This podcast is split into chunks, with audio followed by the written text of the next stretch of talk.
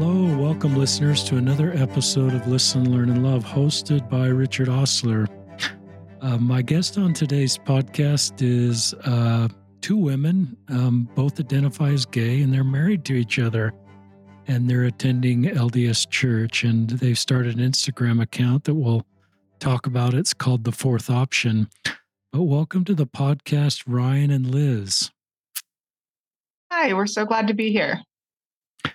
Um, Ryan and Liz, I'll introduce each of them individually and just give a little bit of overview of their story.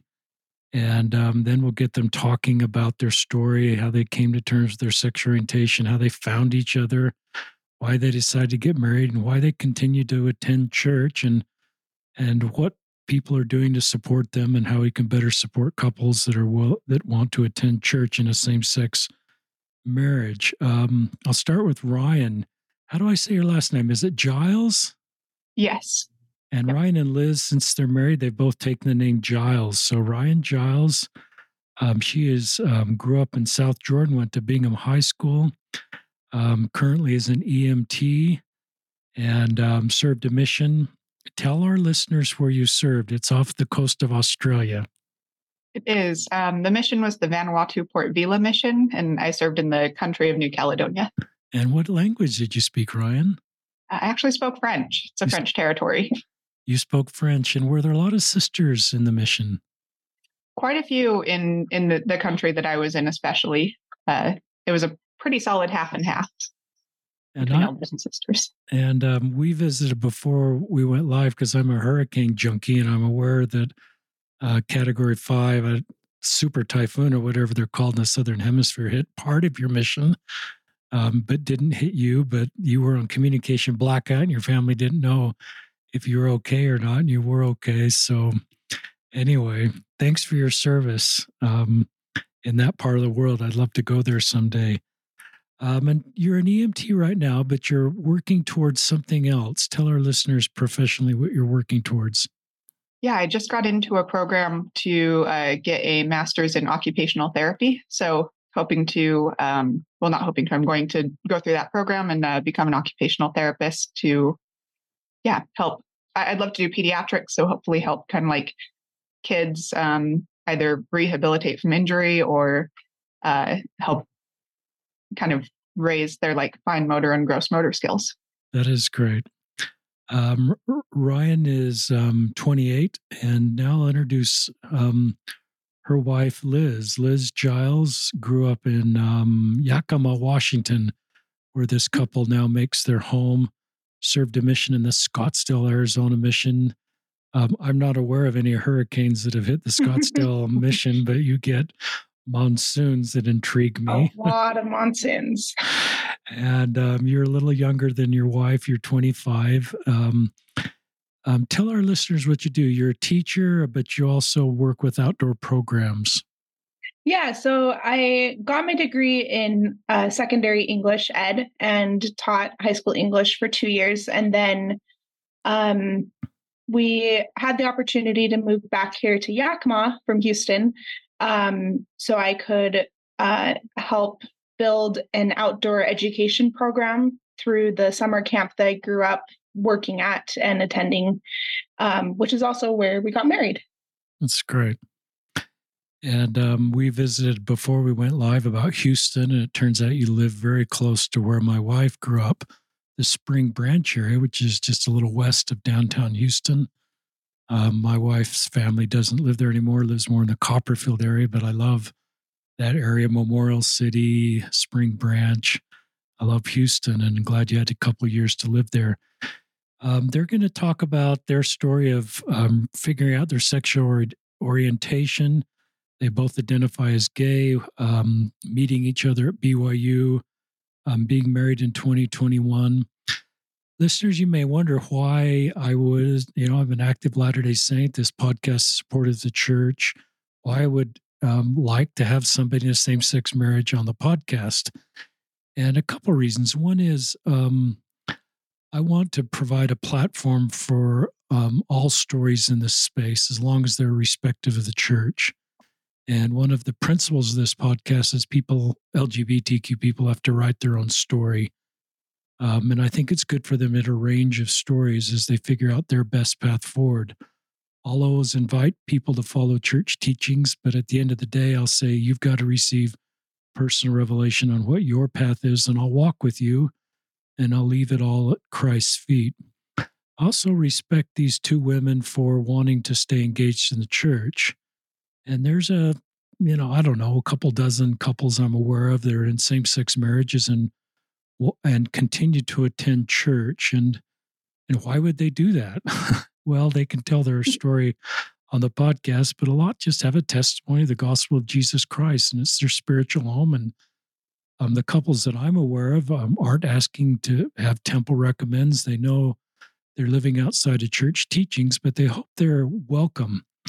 And as Elder Uchtdorf has taught, there should be no belief or behavior, no sign at the door that says your testimony needs to be this high to enter, which to me is teaching a principle that the gate is wide at the congregation level and everybody should feel welcome. And we shouldn't be sifting at the congregation level. And um, so they're pro- I think most of their experience has been positive, and I look at that as a maturing of of our church to welcome everybody, and not create a feeling of judgment or sifting at the congregation level. Um, so that's the end of my introduction. They're also going to talk about the Instagram account they've created, which we'll link to in the show notes. It's called the fourth option with some um, the dot fourth dot option. We'll put that in the show notes so you can check out their account. They're sharing their story there. It's just a beautiful story um, of a wonderful love story of these two women finding each other. And I'm glad you have each other and share your lives with. So, with that, I'll turn it over to Ryan or Liz or whoever wants to take the lead. Yeah. Um, so, as you were mentioning, the order of realizing your sexuality and then um, finding each other and stuff. It's kind of funny because our entire story is kind of flipped. um, we fell in love before we realized we were gay, and we, in in some ways, um, got engaged before we really started dating. Not really, but kind of. Um, and we, yeah, just everything is kind of a little bit flipped. So we're excited to tell you about it. Yeah, absolutely. So for for me, this is Ryan speaking. For uh, for me, I didn't necessarily have any concept of the idea that I uh, that I might be gay up until I fell in love with Liz. Um, I wasn't really all of all that uh, interested in boys. I didn't really have strong crushes on anyone really growing up, and and that was a little odd. But I figured eventually, you know, that would happen and I would meet mm-hmm. someone who was, I don't know, interesting enough or exciting enough or whatever it was that, that had not been enough up to that point, and uh, things would would fall into place. And uh, turns out that was true. It just wasn't in the way I was expecting. um, so, yeah, so I grew up in the church. Um, my on my mom's side, uh, they're all like pioneers back to the founding of the church, and then on my dad's side, um, my grandparents converted when he was about six, and so grew up in the church. Um, served a mission, and uh, I came back and was kind of just expecting everything to go in the, I, I guess, the usual pattern of things. Um, so that's kind of my background. Yeah. And on my side, I also grew up in the church, um, but three of my four grandparents are converts. Um, so we didn't have as much of the history there. Um, and when I look back, there are so many clues and so many signs that I was gay from a really young age. Um, but I no, that was not an option. And I I just assumed that's how everyone felt about their friends, um, their close friends, and turns out it's not. Um, but throughout uh, the later part of high school, I did uh, go on a lot of dates with boys and um, it's really funny looking back at my journal entries because it would be I'd be talking about this guy that liked me and I'd be like, yeah, he has he has a nice personality or he's uh he's ambitious. Um, but there was never there's never anything really there. Um and so I guess when when I ended up falling in love with Ryan, I was surprised, but I also internally once I got past like the the layers and layers of denial, I wasn't that surprised. yeah, so we um we met when I moved in next door to her. We were both students at BYU, and um, one of my friends from high school uh, was her roommate, and so I moved in next door to them so that I would know somebody when because uh, I had just gotten off of my mission and didn't know a whole lot of people that were uh, at school at that time. So, um, and then uh, that's how we met. Is when I was hanging out with my friend from high school. She would uh, come and hang out with us as well, and embarrassingly, I'm an introvert. I don't make friends very easily. And so, in my experience, if my roommates had friends over, I might, you know, say hi as I pass through, and then I would intentionally avoid being around new people. And so, I did not make an effort to get to know her name because I didn't uh, anticipate her being around all that much. Um, all of three letters. So, uh, so it took me a while to even remember her name, but we got to be pretty good friends. And um, and then at the end of that school year, uh, her and my friend from high school and a couple of our other friends, we all uh, became roommates in uh, another apartment. Mm-hmm. And so then we became even closer friends. We there was a really good group of people. We you know spent a lot of time together and had game nights and mm-hmm. made you know weekly roommate dinners together and night hiked the Y, did all sorts of game nights, uh, went to the temple together pretty often. Just lots of lots of bonding time as a group of the six of us women. Um, and one of the things that we did a lot as an apartment group was we we played improv games. Um, and one of the ones that we played, we would write down different lines um, on pieces of paper and then um, partway through acting something out, uh, we'd they'd say stop, and then you'd have to draw a line and say whatever it said, and then like a go whose line there. is it anyway kind of situation. Mm-hmm. Um, and over the course of that school year, we just kept Ryan and I just kept ending up in situations where we were acting as a couple, either because of the line or the situations. Um, you know, we would have to propose to each other or be parents trying to figure out what to do with a crazy teenage child or um, anything in between. Yeah, and, uh, and so as a as a joke, we started calling each other babe, just in reference to all of the uh, the the situations that we were put in during those improv games. Um, and then over time, we kind of started to realize that uh, but it maybe wasn't as fake. You know, our our little our relationship little bit. our bit wasn't as as fake as we wanted to pretend it was. So, um, but yeah, we we at that point had gotten to know each other really well. We'd spend a lot of time, you know, like with each other just in social situations and just like having one-on-one conversations and uh and so then it was around the end of that school year that we unexpectedly for both of us just like realized that uh, that this wasn't really a friend relationship anymore that that we were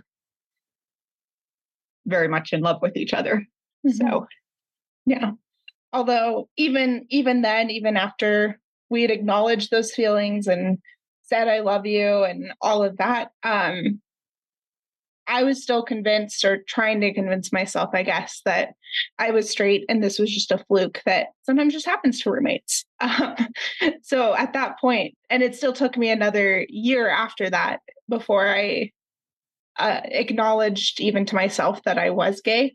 It took you a little bit less time.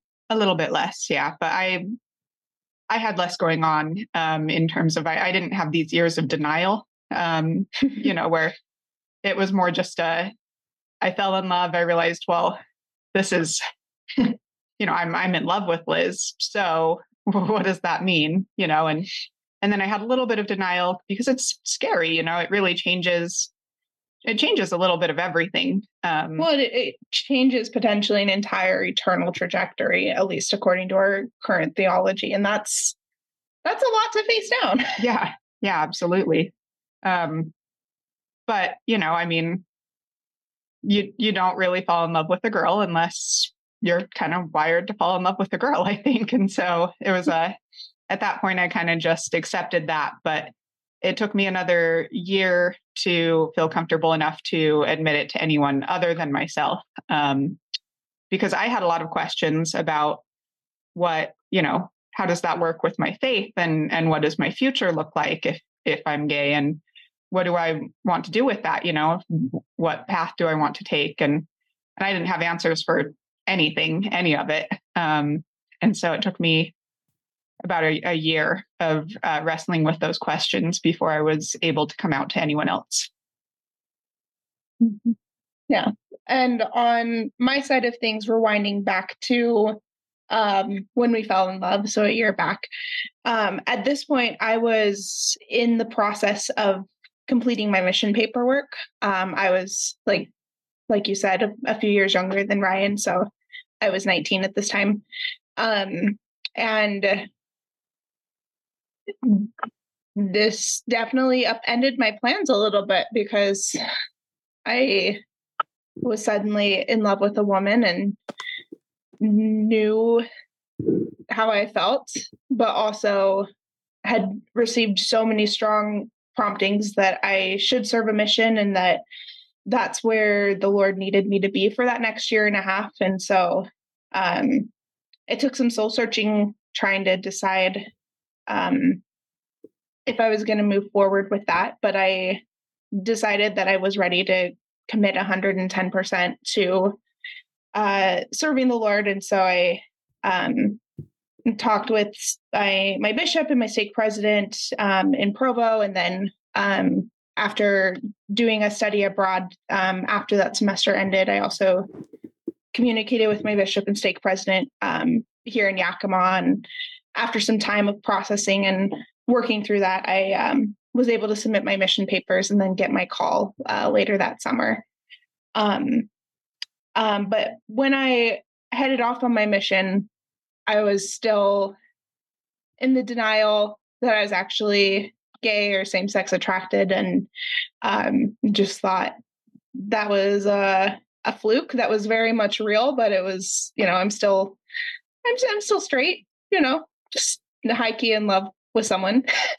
um, but yeah, so I headed off on my mission and um, it wasn't until about halfway through my mission that I finally came to a head with my sexuality and um, realized that that wasn't something that was just going away, that um, I had been consistently attracted to different women throughout my life and still was. Um, so that was like a really, a really lonely and really scary time in my mission because I didn't feel like I could talk to anyone um, because I was still really committed to serving.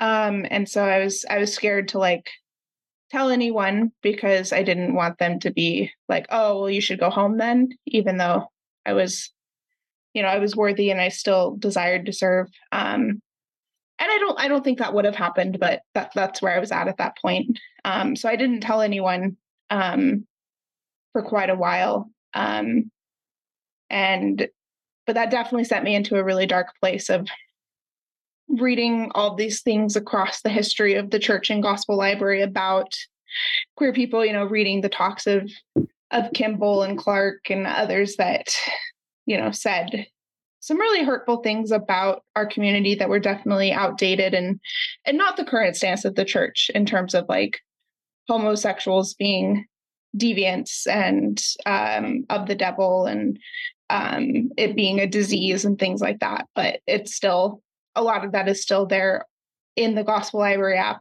Um, so yeah, that was a that was a, a rougher time um, for sure. Mm-hmm. Yeah, and uh, and so while she was still on her mission, excuse me, I'm so sorry.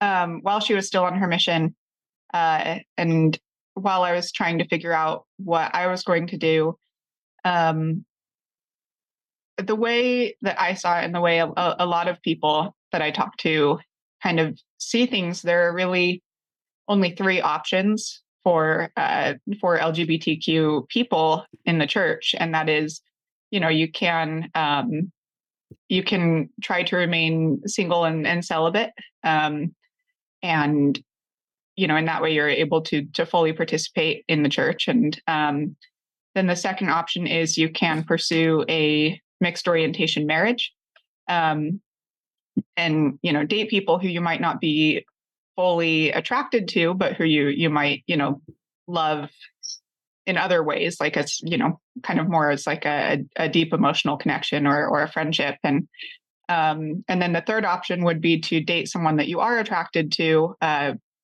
but the way that that I understood it is that if you were to do that, you you pretty much had to leave the church. Like there there's no way for you to stay and still be able to date someone that you're attracted to. And so um and so I, I really wrestled with a lot of those. Um, and I would kind of choose one and say, I think this is the right path. I think this is what I feel like I need to do. And I, I really intended to do it and to stick with it. And I would pray about it and I would um, work on it. And I would, I would talk, you know, about the, the concept of it with people in, you know, usually in an abstract because I wasn't out at that point. But um, and I just felt sick to my stomach, right? And and so I would eventually after a few months I'd say, well, I that must not be right because I just cannot feel settled about this, you know.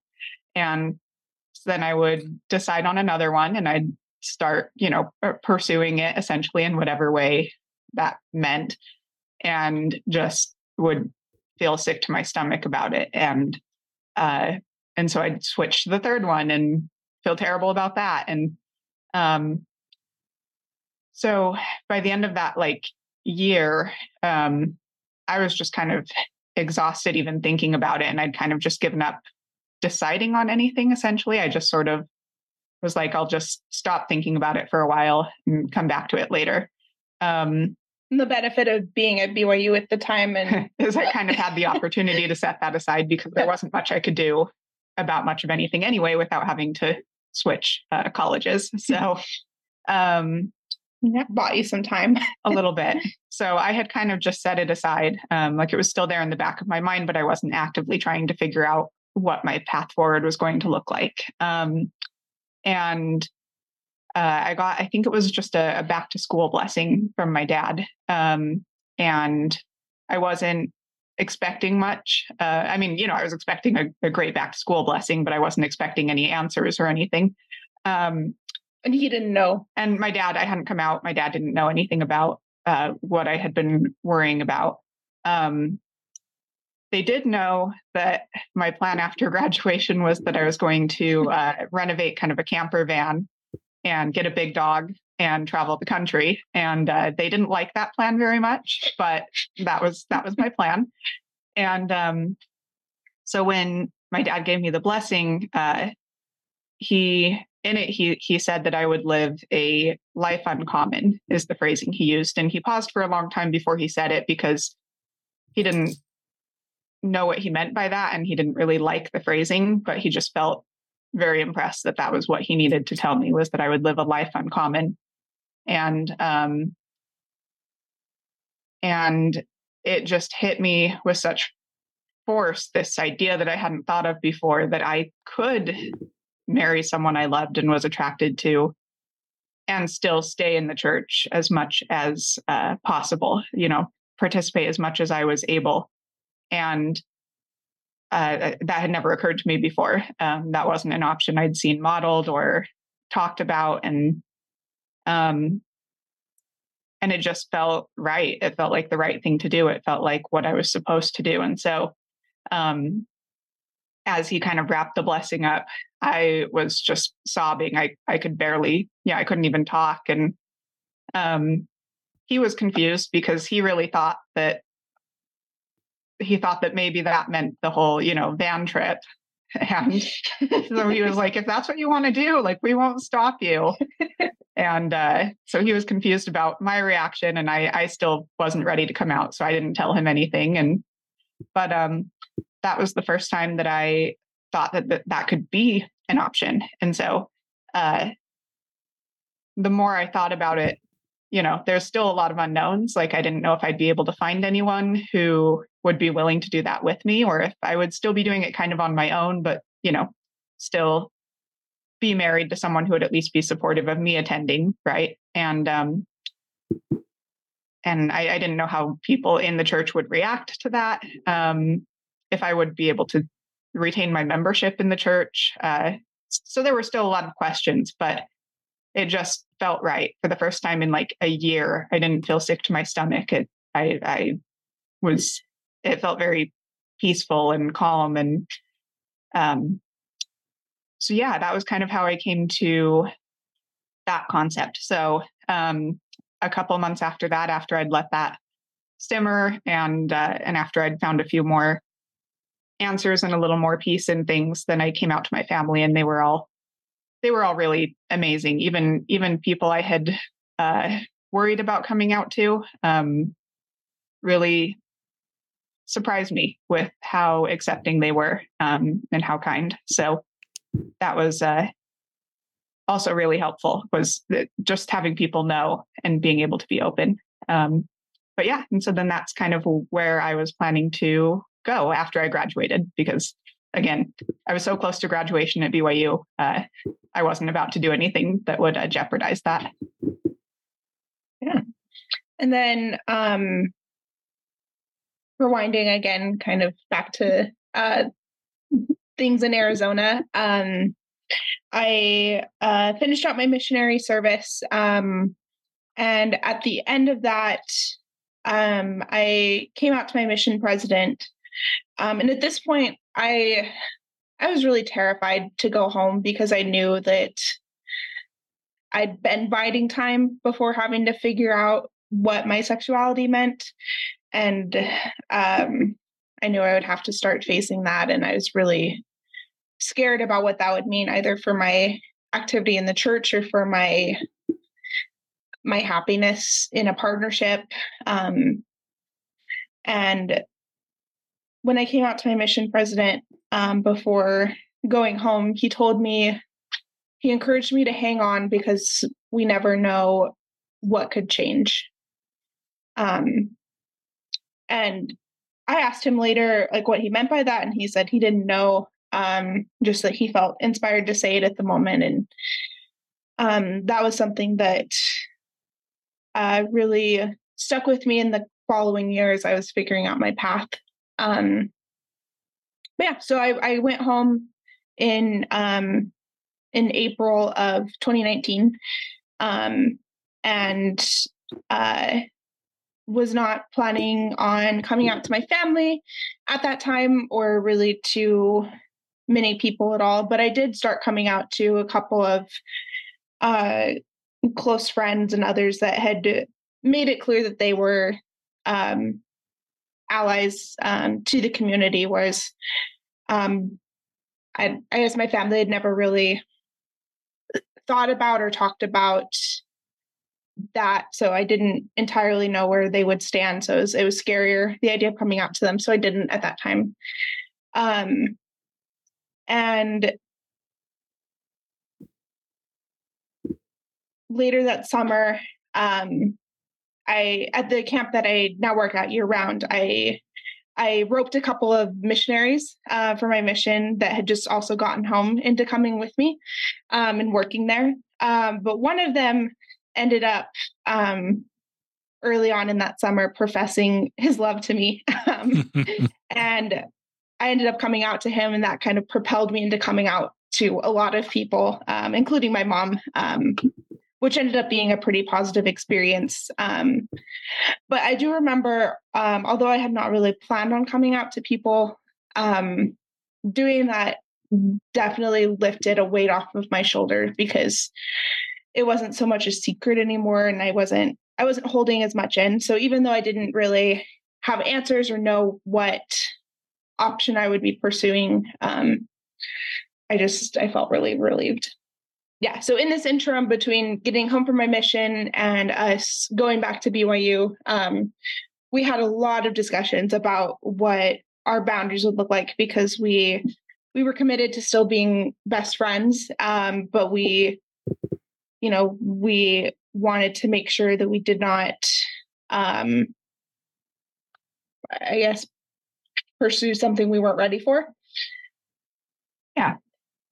Yeah. And so we um we set a lot of uh kind of clear boundaries, had a lot of talks about what each of us wanted to do in the future. And and both of us, I think, worked really hard to, you know, be really respectful and supportive of each other's uh, choices, even if they didn't necessarily match what we were choosing or frankly what we wanted the other person to choose um, and uh, so that was an interesting time because we i think we both not i think we we mm-hmm. both were still very much in love with each other but uh, that wasn't the kind of i don't know that wasn't the kind of relationship that that we were um, willing to have at that time. Yeah. So um yeah and then uh so we we stayed just like close friends for the next year and a half i think after you got home from your mission. Year. Yeah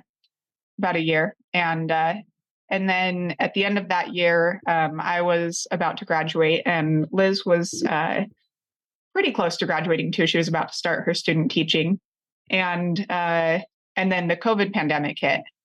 Um, and so at that well i'll let you yeah. tell that part. Um, so throughout that whole school year i was doing kind of this whole searching that ryan had did the year or two prior. Um, uh, and i would oscillate between thinking i would pursue that first option of being single and celibate and then between pursuing a mixed orientation relationship and so i would be on mutual and try to go on lots of dates and my heart wasn't in it and i just every option I was considering, just like how Ryan had said, just made me feel sick to my stomach. And I just felt so unsettled and really depressed and really hopeless about what my life would look like.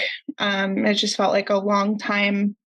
Um, and I know that, like, we often hear in the church of, oh, well, things will work out in the eternities. But honestly, that just made me feel like I should just rush things up until eternities. And that wasn't a good space to be in. Um, and so I was really, really actively seeking answers from God, being like, this is, I, I, I feel no hope. I feel no goodness with my plan. Um, and just before the pandemic hit, um, I spent a week in DC. I was supposed to present at a conference, but then five hours after I got off the plane, um, I got a call saying that it had been canceled because of this new pandemic that was hitting the states. Um, and so I was kind of I ended up stranded in DC for a week, um, which was honestly so perfect because it gave me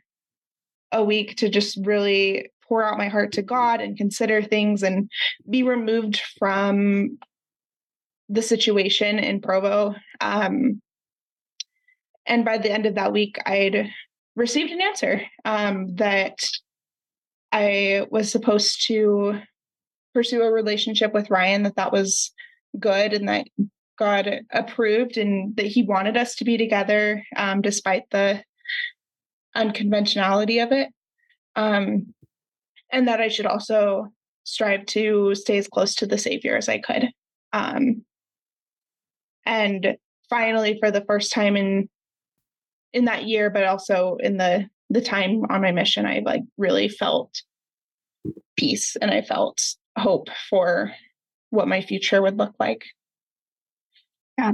And so uh, she got home from that conference and um, pretty pretty soon after she got home, uh, she said, "Hey, I uh, I did a lot of thinking, and um, I think we should date." And I said, that sounds amazing. And then she also said, uh, and I, I, will you marry me? Wow. and I said, that sounds great. Um, also knowing that date, I, though. yeah. Well, and I also still had another year um, before I graduated. So I kind of knew we had some time to actually formally date. So I figured. yeah. So in some ways our timeline was very mixed up because, you know, we, we, uh, fell in love and then avoided each other kind of for a bit and then became best friends became you know and then got engaged and then dated and but i wouldn't have it any other way you know it all worked out so Um, yeah, so then we we dated for a year, um, but during the pandemic, so it was definitely a very uh, low key time. Um, and then in 2021, uh, we got married at the summer camp that she'd been working at for quite a long time at that mm-hmm. point, um, that she works at now, and uh, and that was beautiful. And yeah, our families were really supportive and um, really loving, and for the most part, for the most part, um, you know, there were there were a few members of our family that that had harder times or who who still have mm-hmm. a hard time sometimes with our our relationship and and that's okay and and i think um well one so many people have been so supportive it really softens the blow of the the people who aren't um so that's we're we're so grateful for that. Um and one of the other things that i i try really hard to keep in mind is to give people time and give people grace because you know i had quite a few years of unlearning and relearning and and time to come to terms with what being gay meant for me or what it might mean for my loved ones you know that that i would be pursuing an unconventional path. And i had all this time to come to terms with all of that. Um but for my family you know they kind of had to start that process when i came out to them. And so to expect them to be where i was at uh, right away is is unreasonable you know? And i found that the more time i give people uh, often the how to put this they they tend to surprise me with uh with where they come to and the the way that they react when they're given the time to process you know that that I had taken for myself. So um yeah so that's actually you know been really good. And and a lot of even some of our family members who took it a little harder at first have uh, really become some of our most amazing allies and most amazing supporters um, so I'm a, I'm a big proponent for you know giving people the time that that we needed ourselves essentially to uh, to get used to things. Um, yeah, but that was our our wedding was amazing, and now we've been married for about two and a half years. Right after we got married, we moved to Houston um, for some job opportunities and some school stuff, and uh, and really loved it there. Um, our our ward there was really supportive and um, really friendly. And we just felt so much love from so many people in, in our ward there. Um, had a, a, really good relationship with our bishop and our stake president and other members of the, the presidencies. Um, and that was really nice. Um, made some really good friends yeah. and and it was it was interesting there um and we'll we'll compare this to our experience in our new ward here in Yakima a bit. But um, in that ward, people really welcomed us with loving arms. Um, but our the fact that we were married to each other or the fact that we were gay was very much uh, an unspoken elephant in the room. Um, but it, it that elephant didn't hinder their their love for us, their, their kindness. Um, mm-hmm. But it was interesting because it did feel, in some ways, like uh, we were leaving that part of ourselves at the door. Like we were, we were kind of seen as, uh, what's the word? Yeah, they they loved having us there and and and us being there, but I feel like the fact that we were married was uh like uh, unacknowledged, um, which is okay uh, in mm-hmm. some ways. You know, in in some ways that was, um, I don't know. I don't know. I think especially, yeah, especially with that being our first ward that we were in together, we just, mm-hmm. I, I, don't know if we were ready to have all those conversations about that yet. Um, and so, you know, it was, I think, in some ways, what we needed at that point. Mm-hmm. Um, but in our ward here, um, I feel like people see us more as our whole like holistic selves um, and will are not afraid of mentioning like the word gay or mentioning the word wife um, and which has its uh, its positives and its challenges mm-hmm. um, because for some people you know they're they're very uh, intentional in like advocating for us and uh, in acknowledging our identities.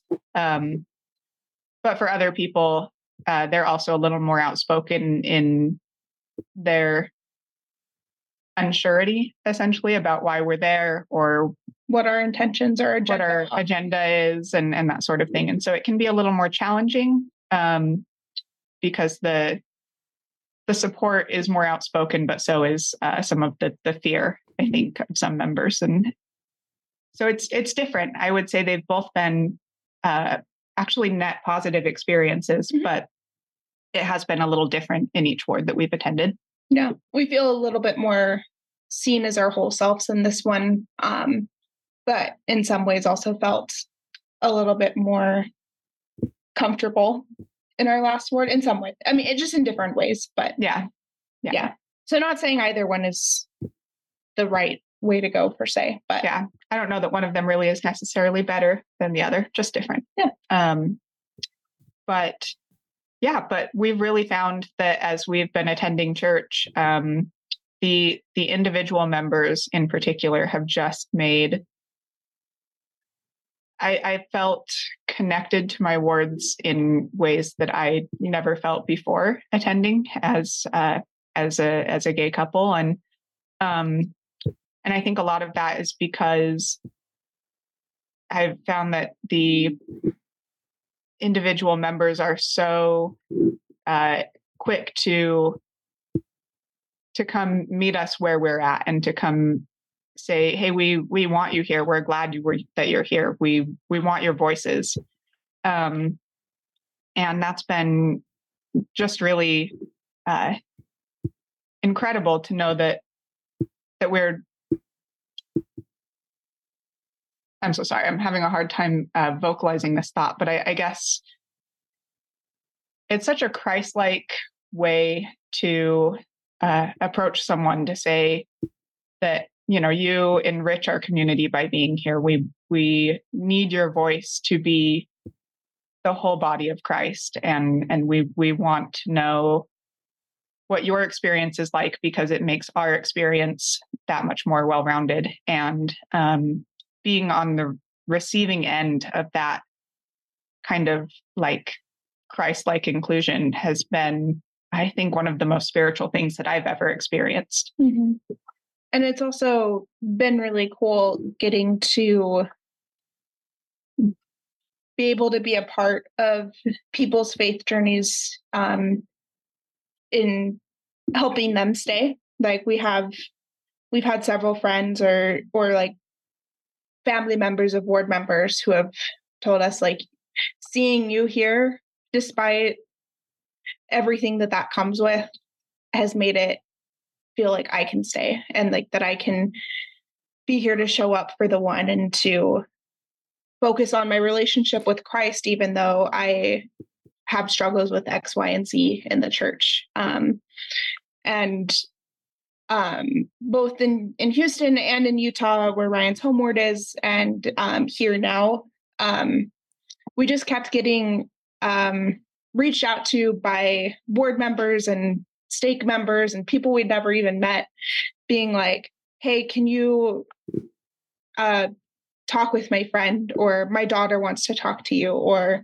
my friend. Um, yeah, basically just saying, I, I, I know someone who is looking for more options, who isn't sure what they want to do because they really, you know, they they cherish their faith, but they also, you know, are gay or or whatever intersection of, of faith and sexuality you know they're experiencing. And um and so we would talk with them and and pretty much we just kept meeting these people who are just like i just feel so limited in my choices and i i don't know where to go from here. And so that's kind of why we decided to create this instagram account about a month and a half ago now.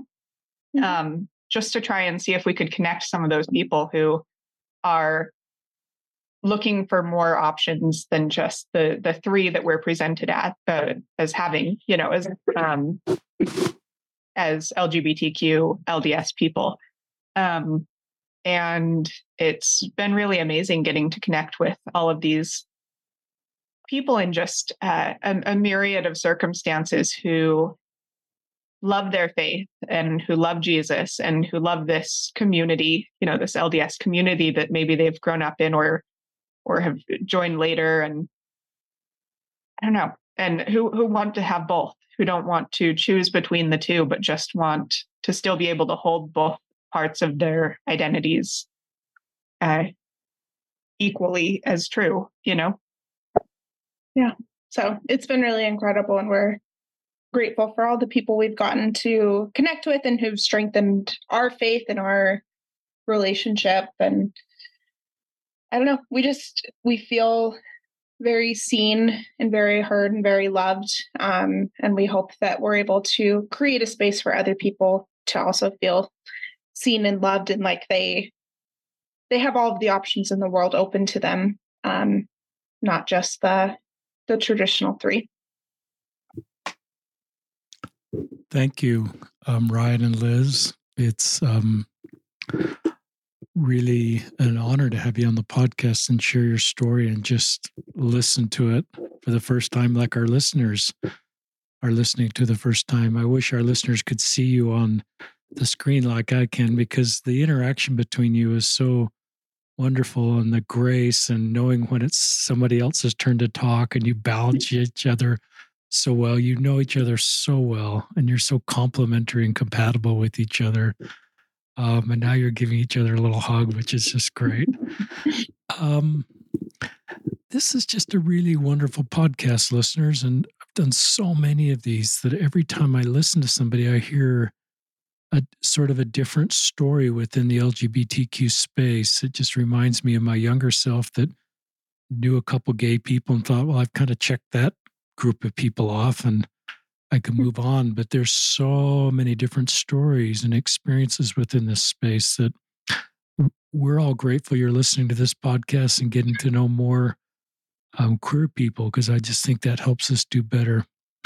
Um, here's some of the things. Um, first of all, just thank you for the missions you served and the people's lives you blessed, the courage to serve missions. It's not required of you to, you know, as as female Latter day Saints, um, the education you've gotten, both of you, um, your education is focused on helping other people. Um, outside of this whole story of your sexual orientation being married, there's this, there's so, and that's a good story too, but there's this personal story of just who you two are and the good that you've done in our society, in our church, in our community, and and the good you continue to do. You two are just terrific women. Um, so thank you just on behalf of a fellow Latter day Saint for your courage to serve and all the good you're doing in so many circles. Um, and I still want to go to that island off of the side of Af- Australia. I can't remember if it's the west you or the east. It's gorgeous there. I've seen some pics. Um, one of the things that I think of rhetorically, and maybe we won't spend time on this too much, is just culturally, um, men are conditioned it's okay to have sexual feelings. And sometimes culturally, we're trying to, we're, the men are out of control, and culturally, the women are not out of control. In fact, we're trying to, you know, get you to dress more modestly because the boys are out of control. And I wonder if culturally we haven't allowed women to have sexual feelings or open up about or be willing to uh, understand their sexual orientation as easy as it is for men. Most of the stories I hear from women are um, they're they come to this a little bit later than men. I don't know if that's true, um, listeners. Um, it's just sort of an impression or a trend line I've seen in my personal experience, and um, I think it's a reason I bring that up, I think it's a really good thing that people figure out their sexual orientation before they make major life decisions. And I think that's one of the great um, accomplishments and messages of your story is is you you know you figured out your sexual orientation being gay before you made major life decisions and you took that to god um, as part of your receiving personal revelation in the equation. So it's, and I think better information leads to better revelation. I just think you know, so that's one of the things I've really come to believe is that, you know, people need to figure out their sexual orientation if they're not 100% heterosexual um, before they make major life decisions, come out to God, come out to themselves, and really figure out their best path forward um, from a position of strength, um, which you two, I think, have really done a great job of that.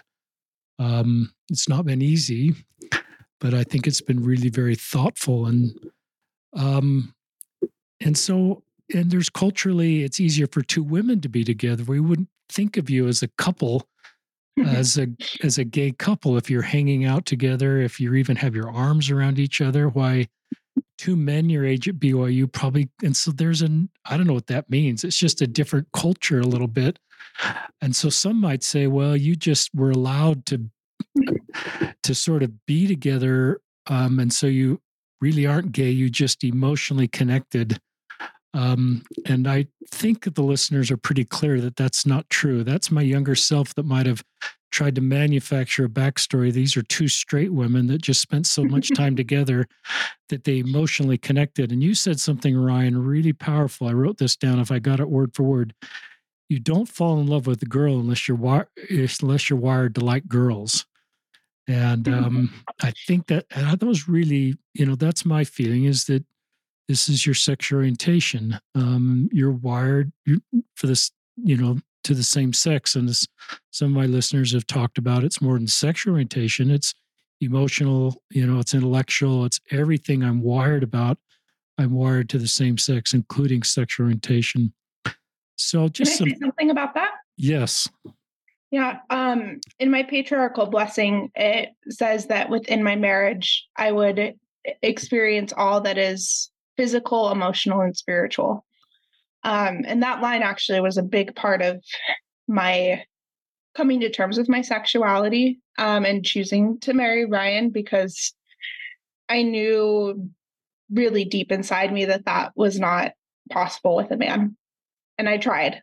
I tried really hard to make that possible, but that that's just not how I was wired. And with Ryan, it was just so easy and natural.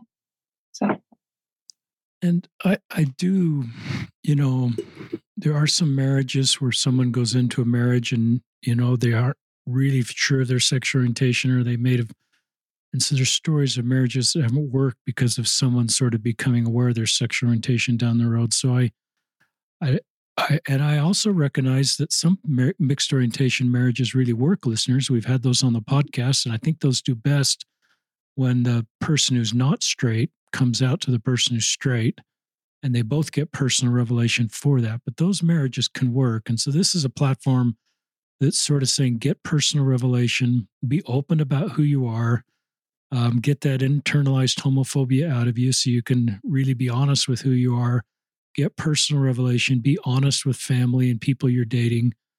And I just think then there's better outcomes. Some of those outcomes aren't within church teachings. I don't want to too harp on that too much. We all know that, but you're not outside of God's love and our love and being welcome in the church. And um, so I, I look at this as, and I look at the the background of your relationship as a really healthy relationship. I'm not a marriage counselor, but I recognize that marriages where there's this long foundation of friendship and trust and communication and wrestling through hard things and the sort of the tools that are built as part of the foundation of your marriage make for a better marriage because you've already developed some of the tools um, that sometimes culturally people get married pretty quick and then they develop those after the marriage and they can still be great marriages but some i just sense you went into this marriage with a lot of foundation um, and it probably wasn't a big jarring change of life just to go from unmarried to married. yeah. Getting married to Ryan was the easiest thing ever. And adapting to married life with her was so easy and so part good. of this whole journey. Yeah. Uh, yeah. Younger self listeners, when I would have heard somebody receive personal revelation outside of church teachings, I would have said, you know, this is Satan deceiving you, or this is you just wanting to do what you want to do from a selfish standpoint. I'm sorry to say that out loud. Mm. Um, my older self would just say, I just trust you two to receive revelation that you're receiving. And it's not, not my job to judge your personal revelation. And I sort of, there's a book that's written called Both Things Can Be True. So the way I navigate that is I support our church leaders, our church teachings, our church doctrine. We have the proclamation of the family hang in our home, and I support you too. and the personal revelation that you got, the lives you're living, and my love for you. You know, I don't know you except this podcast. I just, you know, I sense you're staying close to God and and doing, and I just leave any judgment. I used to have this false dichotomy, listeners, that to fully love and follow God, I need to stop loving some of his children, like LGBTQ people. And now I just feel like, uh, unless they're causing harm to me or others, that I can just leave that all, you know, it just, it, it, I can just leave that and say, my job is to love. It's not, you know, love the sin, love the sin or hate the sin. It's just love. And there's no condition to that unless there's, um, uh, unless there's needed boundaries because of a trauma or painful or a abusive situation. Um, I think of a, you know, some would say, well, should I go to a same sex wedding? And I, I wrestled with that for a while. And you know, then somebody told me about would would we as Latter Day Saints, if we were invited to uh, attend uh, an infant baptism for our Catholic friends, and most Latter Day Saints would go. They'd support their friends in their finest moment, and our doctrine's pretty clear about how we feel about infant baptism. So maybe it's like we just try to support people in their finest moments, and one of your finest or most important moments was your marriage, and there's a picture of that on your Instagram page, and I, you know, smiled when I saw you both together. And and so it's your finest moment. It's decision you made. And so, you know, I'm glad that you had so much family there. And I don't think we're selling out God to be there. I think we're just loving his children and supporting them and leaving judgment um, at the feet of our Savior. Now, church discipline listeners, you know, I don't want to make this too much of my story. Um, and this is maybe for leaders wondering or anybody just wondering what what would i do if i were the bishop and had a same-sex couple um, coming to church and the handbook um, doesn't require me to do anything um, there's things that require church discipline and this isn't one of them and so there's no res- there's no requirement to do church discipline and a principle that my brother taught me is i started my YSA assignment was to sort of counsel he always felt like church discipline was not meant to bring somebody down, but it was meant to help somebody that wanted to fully return to the church, fully have a temple recommend in a positive way. And so some of the YSAs that were sexually active and not worthy of temple recommend, I would just counsel with them and say, would uh, church discipline help you? Um, it wasn't required, but it was optional, and and we'd counsel together and decide if that was actually helpful versus me just saying this is what we're going to do or not going to do and it helped me to get better personal revelation and some of those YSAs that want i think the principle is they wanted to return to full activity they wanted to have a temple recommend they wanted to go through the church disciplinary process as part of that and some didn't. They didn't really want at that point to return to full church activity so I think it can drive people away just to do church discipline because we're standing up for the truth of the church or we're trying to, you know, in a loving way, this we think this will help you come back to the church. My experience generally is it drives people away. So I hope that's okay. I'm not really talking to you two. I'm just talking to people that might have priesthood responsibility or just people that I just think we do what I think Jesus modeled his ministry is just help everybody feel welcome and belonging. And you don't have an agenda. You're not out to turn all the straight kids gay.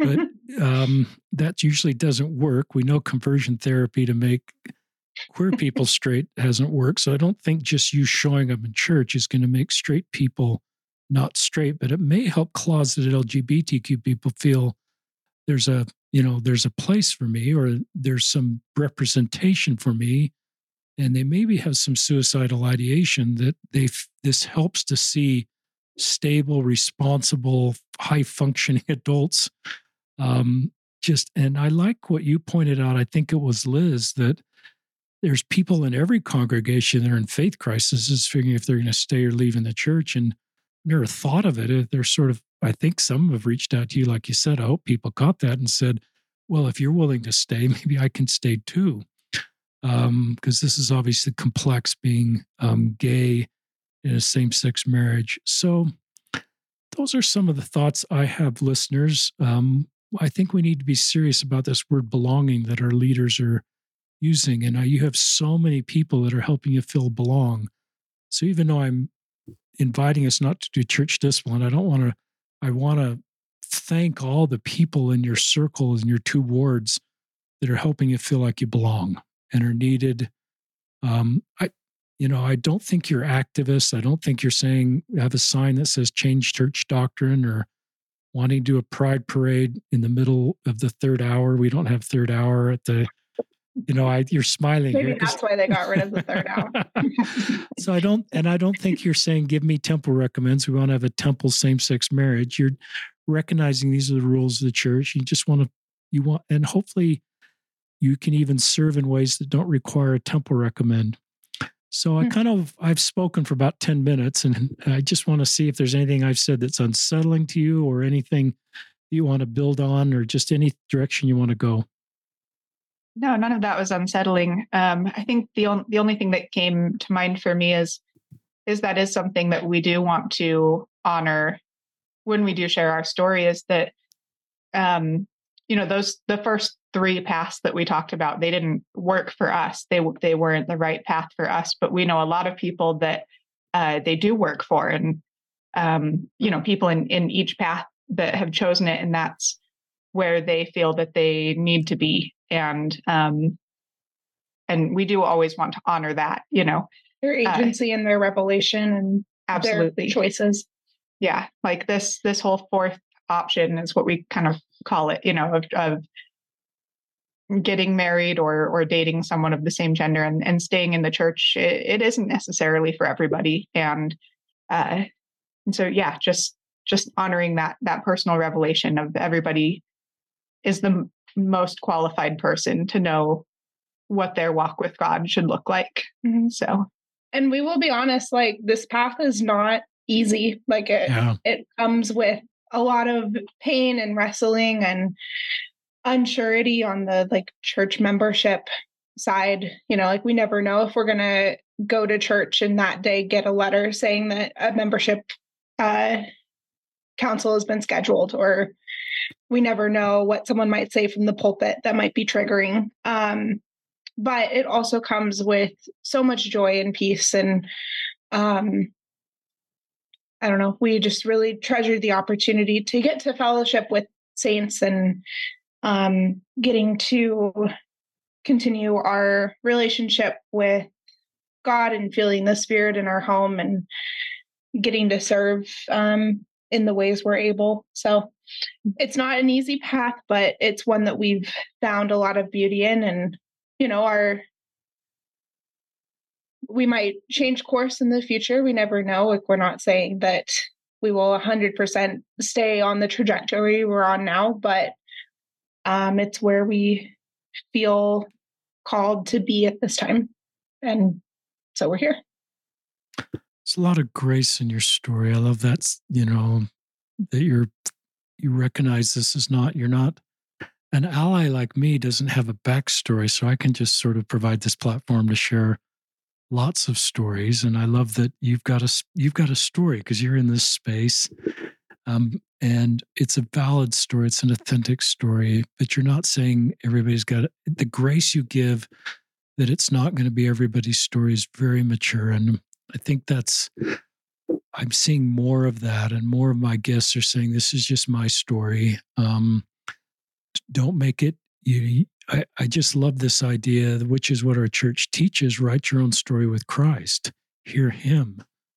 Um, that's a core doctrinal foundational point of the church is personal revelation, and um, for you know for everybody. um, but you've both spent a lot of time in thought and prayer, and you know, Liz, you went on that mission. You both went on missions, but I'm just aware that Liz is wrestling with her sexual orientation. You at least you talked about it more during your mission. You're wondering about Ryan. You're wondering, um, you know, and you just bravely go serve. And during that time, I think you came more aware, more self-aware of your sexual orientation. And so, one of the things I often invite um, younger Latter Day Saints that are queer that may not be sure about their future is I would still really consider a mission. I'd be prayerful about it and I'd receive, ask for personal revelation. You may bless a lot of people, um, which will bring you great satisfaction to help people come into Christ through a church. But it may be a wonderful time for you to just grow and mature. And um, I write about three or four, you know, I'm on their email distribution, openly gay missionaries that, that you look at their Facebook profile and it says gay Latter day Saint right there in their mission profiles. So I'm not saying you two should have done that, but I just think more are becoming aware of their sexual orientation earlier, owning it earlier. And I mm-hmm. think that leads to just better choices and better personal revelation and and making decisions uh, not out of fear, out of a reaction or out of pain or out of vulnerability, which you've all felt, but just out of I'm my best personal self right now. So I'm going to make an intentional decision that feels right for me and I'm going to own that. I'm it's not a reaction to anything and at the end of the day it's just going to be you know in the case you two and Jesus judging you we're all going to be gone we're not going to be part of that conversation um, sometime in the next life it's you two and Jesus or however that works but so I also wrote down you know sometimes I'd have this is back to I'm not trying to counsel bishops here I'm just a rank and file member but a couple times I met with, as a YSA bishop, people that were not active. And I would often ask them, just what can I do to support you? Um, I, yeah, I kind of want them to be active in the church and get a temple recommend, but there were a few that didn't want that. Mm-hmm. Um, so I would just say, what can I do to support you?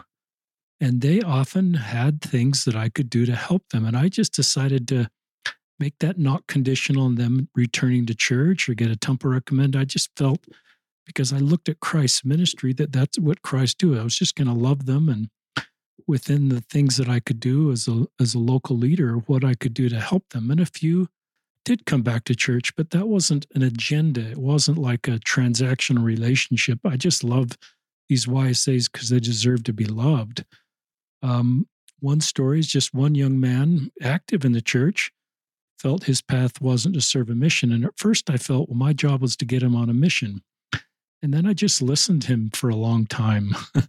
and I sensed he was pretty beat up and he was about ready to leave the church because he was getting defined by somebody that wasn't going on a mission. I just said, uh, his name's in my second book when I wrote about him with his permission. I said, Adrian, I'll, you just need to feel welcome here.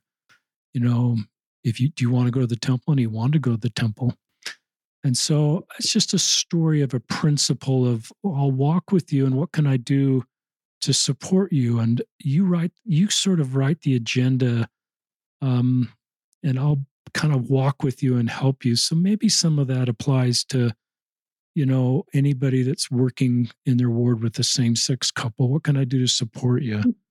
Mm. Um, what? And go ahead, go ahead, Liz.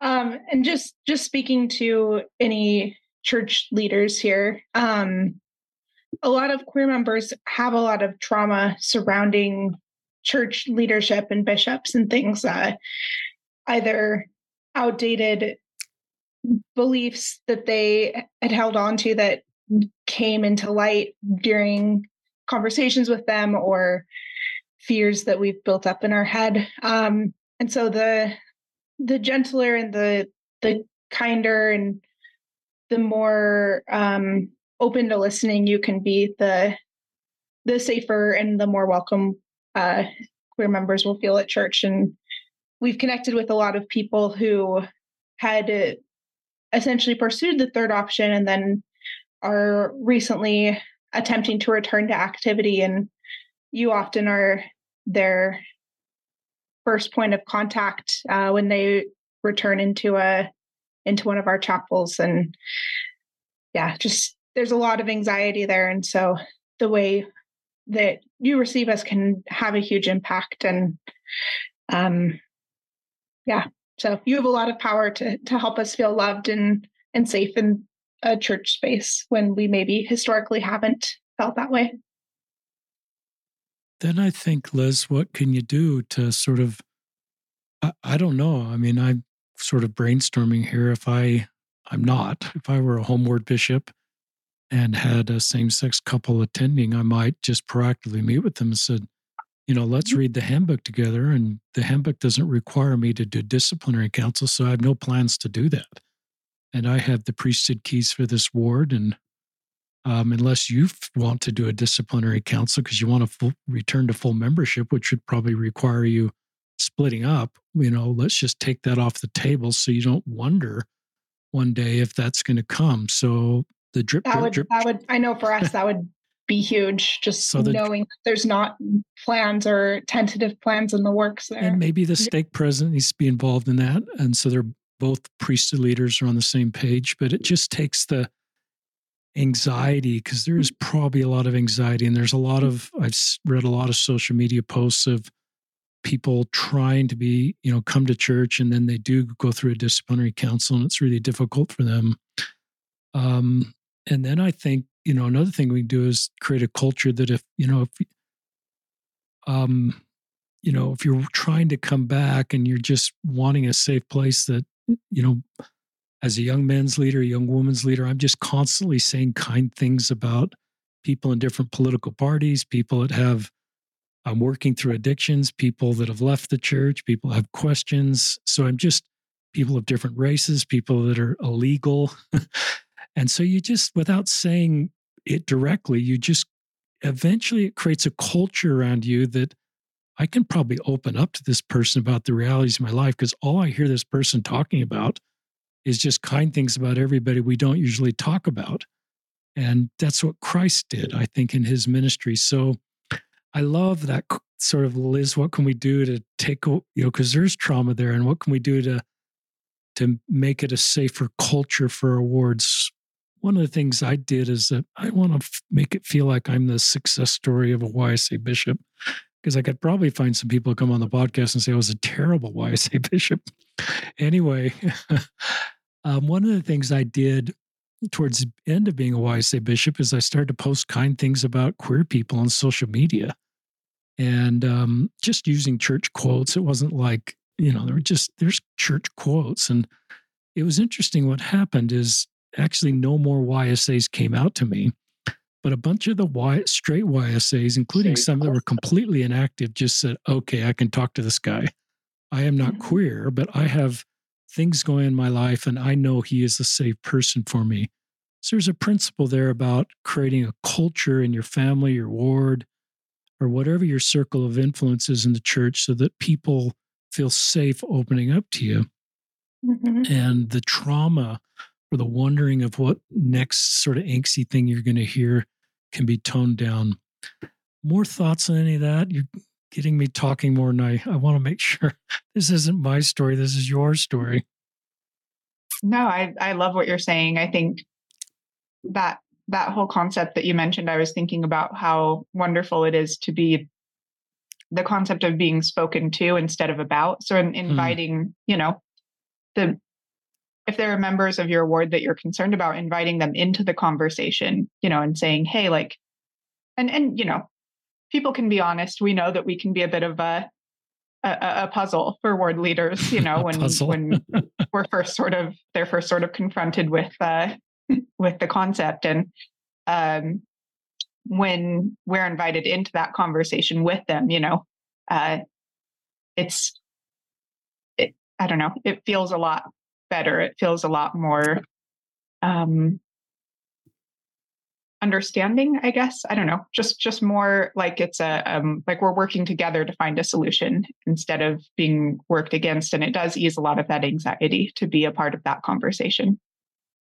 I love that, Ryan, and I love the symbolism of even we shouldn't even be sitting on opposite sides of the desk and and so i'm thinking of the physical implication you know it's like we're sitting in the same room working on the same problem um, versus we're on two different sides of the room or two different sides of the desks. Um, and I think of Gathering of Israel being, you know, all the people you tried to find in your respective missions to bring under Christ, and you two, you two are Israel, and you need to feel gathered when you're at church. You need to feel welcome, loved, belonging, and gathered um, as part of the body of Christ because you are your heavenly Father's children, and that hasn't changed. and you're good women, and so I'm. I, you're brave, and I love your Instagram account, and um, we'll put the Instagram account in the show notes. And anything else you'd like to say in closing? Just um, for those that are are queer who are listening, um, just know that there's a lot of hope ahead, whatever that looks like for you. Um, and for loved ones and and friends of of queer folks that are listening, um, if you're listening to this and your loved one has chosen a path that's different than ours, I invite you to resist the urge to uh, send this to them for the purpose of uh, trying to get them to choose a different way. We um, have received a lot of messages from very like well-intended parents saying, "Oh, my my queer child has left the church, um, but now I hope that they'll do what you're doing." Um, and maybe if if that's if that's what they want or if that's something they're seeking, then that's great. But um, I just encourage you to honor the agency and the the personal revelation of your loved ones and um, just because this is our path it doesn't mean it's um, supposed to be theirs thank you thank you ryan and liz giles for joining us um, check out the show notes for their Instagram account and act on the impressions you felt. And if you're an ally or parent, a local leader, and um, if you're queer, um, hopefully this is a podcast that helps you as you're navigating your path forward. And hopefully you have a little more hope and a little more peace and know God loves you. And and this is Richard Ostler signing off from another episode of Listen, Learn, and Love.